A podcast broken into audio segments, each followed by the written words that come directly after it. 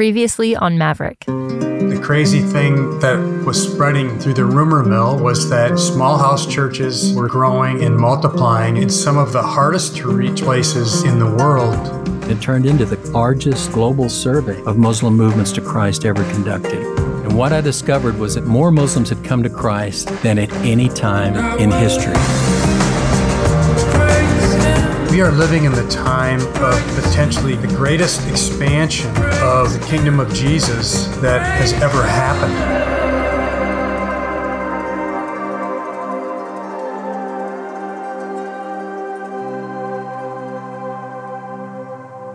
When I think of missions, it's hard not to picture West Africa as sort of the quintessential place. For hundreds of years, the gospel has been growing and thriving there. There are cities full of churches and seminaries and millions of Christians. It's easy to look at West Africa and assume the work there is done.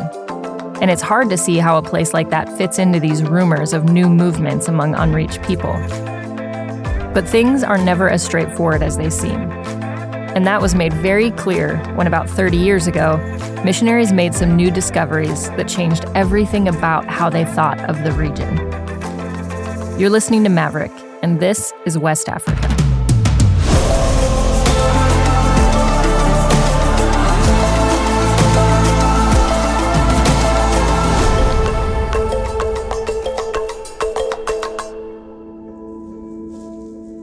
When you picture West Africa, you really need to see it in terms of geographical regions that are marked by barriers.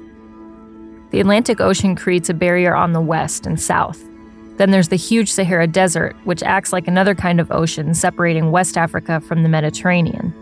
And then you have the dense jungle of the Congo that insulates West Africa from the rest of the continent. And these geographical features have done more than just shape the land of West Africa, they've shaped culture and history. West Africa has sort of uh, three zones, if you will, geographically. There's the coastal zone, which was uh, colonized by Europeans, Portuguese, uh, French, British colonizers, and they have their cities there, their trading posts. And it's really along the coast that most of the economic prosperity has taken place. Oil has been discovered, uh, it's where trade takes place uh, with the outside world. And then you move a little farther and you get these savanna lands, which have been areas of farming and nomadic and semi nomadic peoples. The interior, the people are turned in their direction more toward the Sahara because it was across the Sahara that their religion came, their religion being Islam. And it came through the caravan routes that uh, set up outposts uh, along the edge of the Sahara. So the people living closest to the Sahara are Muslim. Those living in the savannah are tribal and nomadic. And those living on the coast are more westernized. You know, for really several centuries, missionary effort has been limited to the peoples on the coast. You know, there was enough work there. There were tens of millions of peoples who needed the gospel, and missionaries found, uh, you know, ready audiences, people who were responsive. And as a result, among those people, they planted churches, they started colleges and seminaries and grade schools, and, and it just flourished. And it was because of all that flourishing that missionaries thought countries like Nigeria were reached. But they were thinking in ways that were oversimplified. They thought in terms of reaching entire countries. What they didn't understand were the many cultural boundaries the gospel faced before it ever reached another country's borders. We assumed that we were reaching the whole country until we began looking at it in terms of language and people groups, ethno linguistic communities. We realized that Nigeria was you know, the largest country in Africa, and there were hundreds of distinct language communities in Nigeria. And over 90% of our work was among one people group, the Yoruba people. As we began to look at that country and see it the way it saw itself, not as a political nation, but as a broad federation of tribes and languages and communities that had all agreed to submit themselves to the political entity of Nigeria, but they still maintained their core identity as Futafulbe and Fulani and Hausa and Bambara and uh, Igbo and other people groups. So, what we've discovered in the last 30 years is that 90% of the world Christian resources were going into 1 or 2% of the people groups in West Africa. And those boundaries between people groups have made it possible for Islamic people of the interior to be almost entirely isolated from the gospel, even though they live in a country with millions of Christians. So, as these new discoveries were made, a great redeployment began. Missionaries had a new focus on individual people groups, new languages and new frontiers, and new workers who were willing to go into these hardest to reach places. Hey, my name is Chris Clayman. I have, over the last couple of decades, had the opportunity to explore much of Muslim West Africa. I spent some time in Mali, ended up moving among unengaged, unreached people group called the Wassoulou and the Wassoulou numbered 100 something thousand people. At that time, no Christians seeking to try to reach them or living among them, no missionaries for sure. And the isolated, unreached villages like the one Chris lived in are a far cry from the West African coastal cities. Not only was Chris in a place where the gospel had never been, he was living in a place where few outsiders had ever been. So even when I lived uh, among the Wassoulou, it was a small village at the time that had no stores, uh, no market. You would walk eight kilometers to the the market that would happen once a week at another town. Uh, there, there was no electricity, no running water, and for someone like me, as a as a white American, uh, I was there was no television. I was television for the people. And so I would have these kids that would follow me everywhere. I'd go into my little mud hut and I would seek to read the Bible or read a book for a while. And I'd have eight kids walk with me inside of my home and just sit there and watch me read. And I would explain to them, you know, I'm to I'm to read right now. They said that's okay. And they would stare at me for a while. And while that kind of attention may seem like an overwhelming inconvenience, Chris said it was actually one of the biggest platforms for sharing the gospel. Because as they would watch him, they would see someone who lived differently. And it's pretty incredible what can happen when Christians are willing to step into unreached places and live differently. Really, it was much like the New Testament, where your witness uh, was your lifestyle. It was being watched and living out the gospel in front of people and how you reacted to conflicts and how you would utter truth and wisdom from scripture to help handle everyday life situations, your ability to love and forgive and show mercy and grace. And then in the midst of that, bring truths of scripture to people. I liken it much like how Jesus would tell parables or give uh, pithy points of wisdom as he's going around and walking with his disciples. In many ways, it matters just as much who a message is coming from than the message itself. Sometimes there really is no message without the proper medium or messenger who they highly regard and value. And being highly regarded and valued means something very different in a place like West Africa than it does for us here in America. There's not really an equivalent for us Americans to understand, but your belonging in a place like West Africa does not come through your individual accomplishments, through your independence, through your success or education or work. Uh, in the post enlightenment Western world we live in, we say we think, therefore we are, you know, the, the Descartes phrase. Well, in West Africa, they would say we belong, therefore we are. We belong to a group, and truth is really not what you individually believe in. Truth is what the group believes. So you might even have some inner convictions and different thoughts of how things should be or what is truth, but you would never act on that because it's not what the group believes. So it is a huge, huge decision for someone to become a follower of Christ from one of those contexts. Whenever they make a decision to follow Christ, uh, it often comes through either some sort of miraculous dream vision healing in the name of Jesus, or it's been a long process of them counting the cost and seeking a deep, deep understanding of the Word of God and the way of, of Christ followers and what is family like and uh, as a follower of Christ and what's going to replace really my whole life that could be lost as a result of this decision. And for one man named Musa, it was a combination of experiencing the miraculous and a journey of counting the cost that ultimately brought him to Jesus and eventually to Chris. Musa Zawasalu man was a strong Muslim. He actually had had prophecies that he was going to to lead their people in religious ways. Well, when you grow up among a group like the Wassoulou in West Africa, there's only one religious way, and it's Islam. And so, as a maybe a 20 year old, he has this major sickness where he's in and out of a coma. The doctor actually said that Musa had around one week left to live, in his estimation. And so Musa found himself in a hospital bed, just sort of waiting out his death. And during that one week he had left to live, Musa had a dream. And in the midst of this vision, Jesus appeared. Now, he has never seen the Bible before, never met a Christian. But in this dream, he has an Ezekiel 37 Valley of the Dry Bones type experience. He's standing outside of his body and he's looking over a valley of dry bones. And Jesus comes and appears in the valley and says, Musa, do you want to live?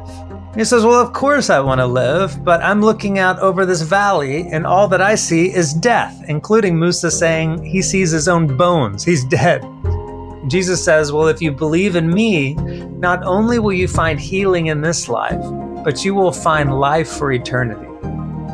Now we would hear that and go, oh, well, that's that's done. Well, no, Musa. Remember, truth is what the group believes. He says, well, that that's okay, but I'm Muslim. I follow Muhammad. I don't follow you.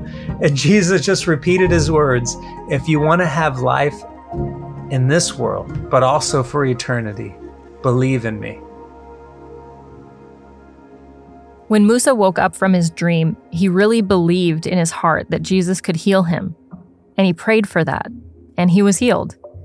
But for Musa, it still wasn't really an option to follow Jesus and believe in him as a savior. That wasn't what his people believed, and it wasn't what he could believe. But in the months that followed, Musa had two more dreams where Jesus was calling him to believe, and he started to feel unsettled about what it all meant. And around that same time, he decided to leave his village and finish his education in a big city. And so he went and studied in another city outside of where his people lived, where there were Christians. He met one of these Christians and saw the Bible was open to John 3:16 and he saw these words that if anyone believes in him they'll have eternal life. He said, Jesus said those things to me in my dream. Long story short, Musa becomes a follower of Christ, baptized within a couple of months and that's really when the problems began because he went home and told his family of what took place, told his village, and the village elders pulled him in front of the group and beat him so hard on the side of the head you can still see the indentations 30 uh, something years later. And he never lived among his people again. There would be these delegations from his people to blot out the shame. He's riding along on a motorcycle one day. People lift up a rope as he's driving by, catch him on the chest, knock him unconscious. He's in hospital for a month, but he lives. One Easter, they went to his home and burned his home down. He came home and saw the flames of his of his house. Uh, another time, they shot at him. They tried poisoning him and doing sorcery and all the different things that they'll do in West Africa. And eventually, Musa decided to flee the country. Clearly, his family was finding him in every city he tried to escape to. So it was time for a bigger move.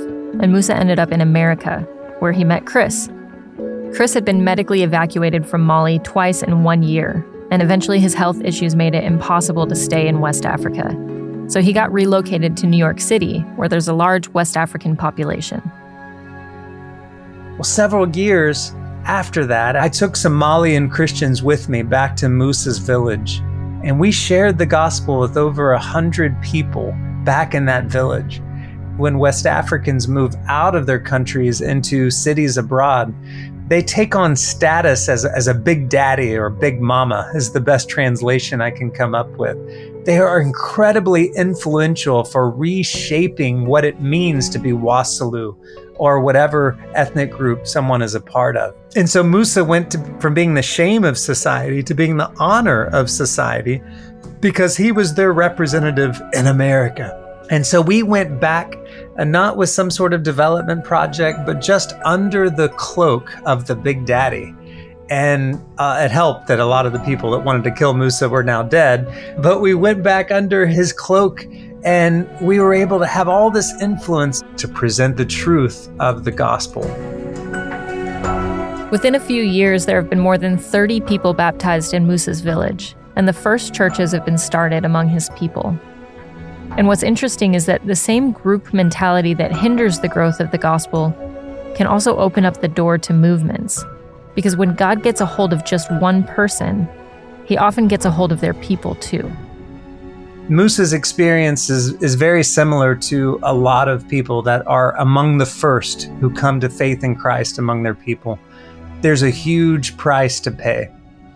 Uh, one of the men that we work with in New York is from a country called Burkina Faso, uh, just east of Mali and north of a country like uh, like Ghana.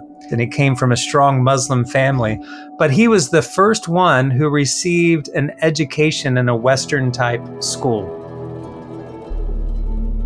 My father wanted me to receive a good education. So, when I was still young, he sent me to a boarding school in another village. And it just so happened that he had a Christian roommate. He had no idea what a Christian was like, never seen one, met one, but here he is having a roommate at the school. His name was Jonathan, and for a year I tried to dominate him. I tried to get him angry, to get under his skin. I really tried to show myself as more powerful or superior than him. But he kept loving me and forgiving me, and he was very kind. And because of his actions and his way of life and his words, he conquered me with his love. Eventually, Yusuf couldn't take it anymore. He needed to know how Jonathan was able to live with such love and forgiveness. So he asked Jonathan to teach him how to be like him. He says, Oh, I can't teach you to be this way. The only way you can be like this is becoming a follower of Christ uh, this is how I have the power to act in, in this way. It's through Jesus. And so this began this exploration for my friend Yusuf, who eventually became a follower of Jesus.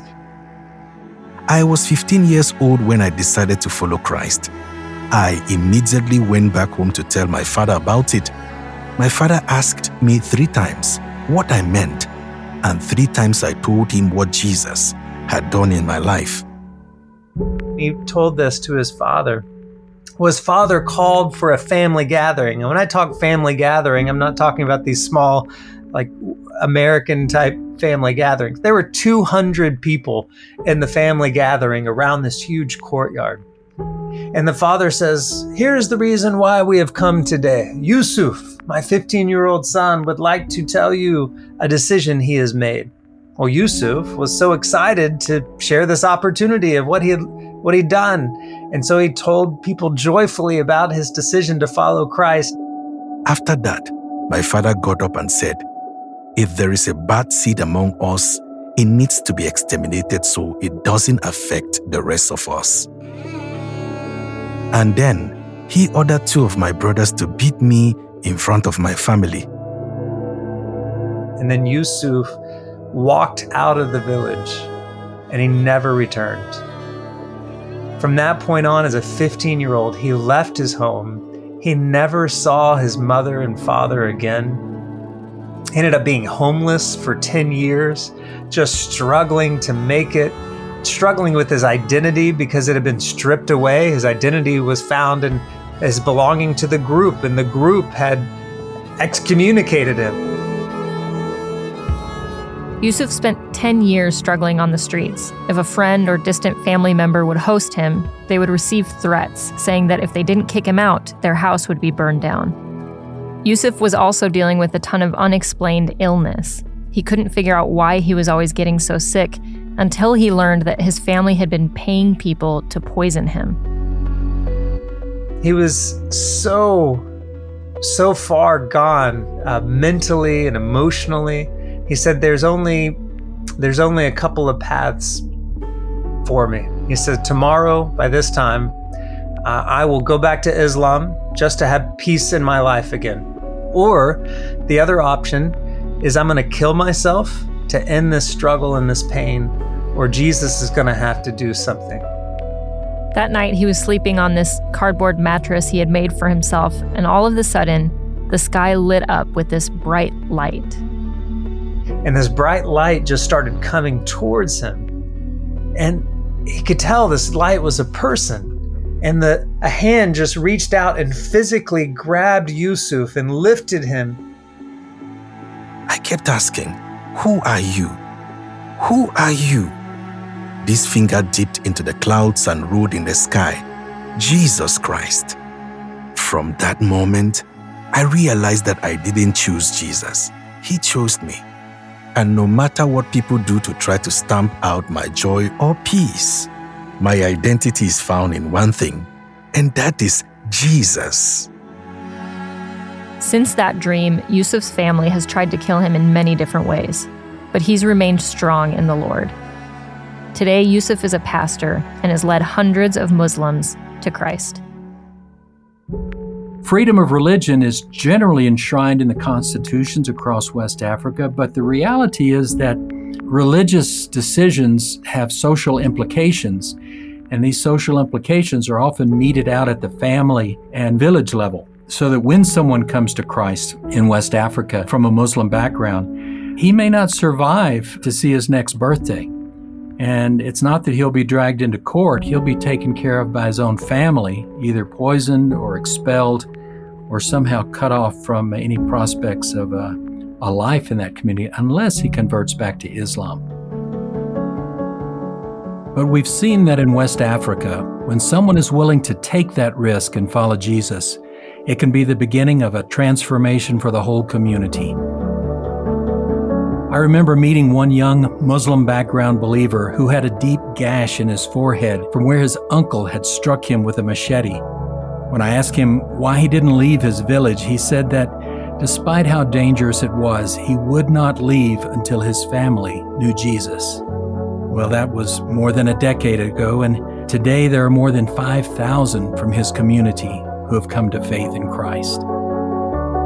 These interior villages of West Africa weren't even on missionaries' radars a few decades ago, and today they're home to thousands of Muslim background believers. The gospel is coming to them, not in the booming Christianity of the coastal cities, but in the simple message of love and forgiveness lived out in daily rhythms. So when I think of West Africa with its sprawling coasts and deep jungles and vast desert and hundreds of languages, it actually helps to think small, because it's just one individual at a time, from one tiny village or another, that's turning this region upside down.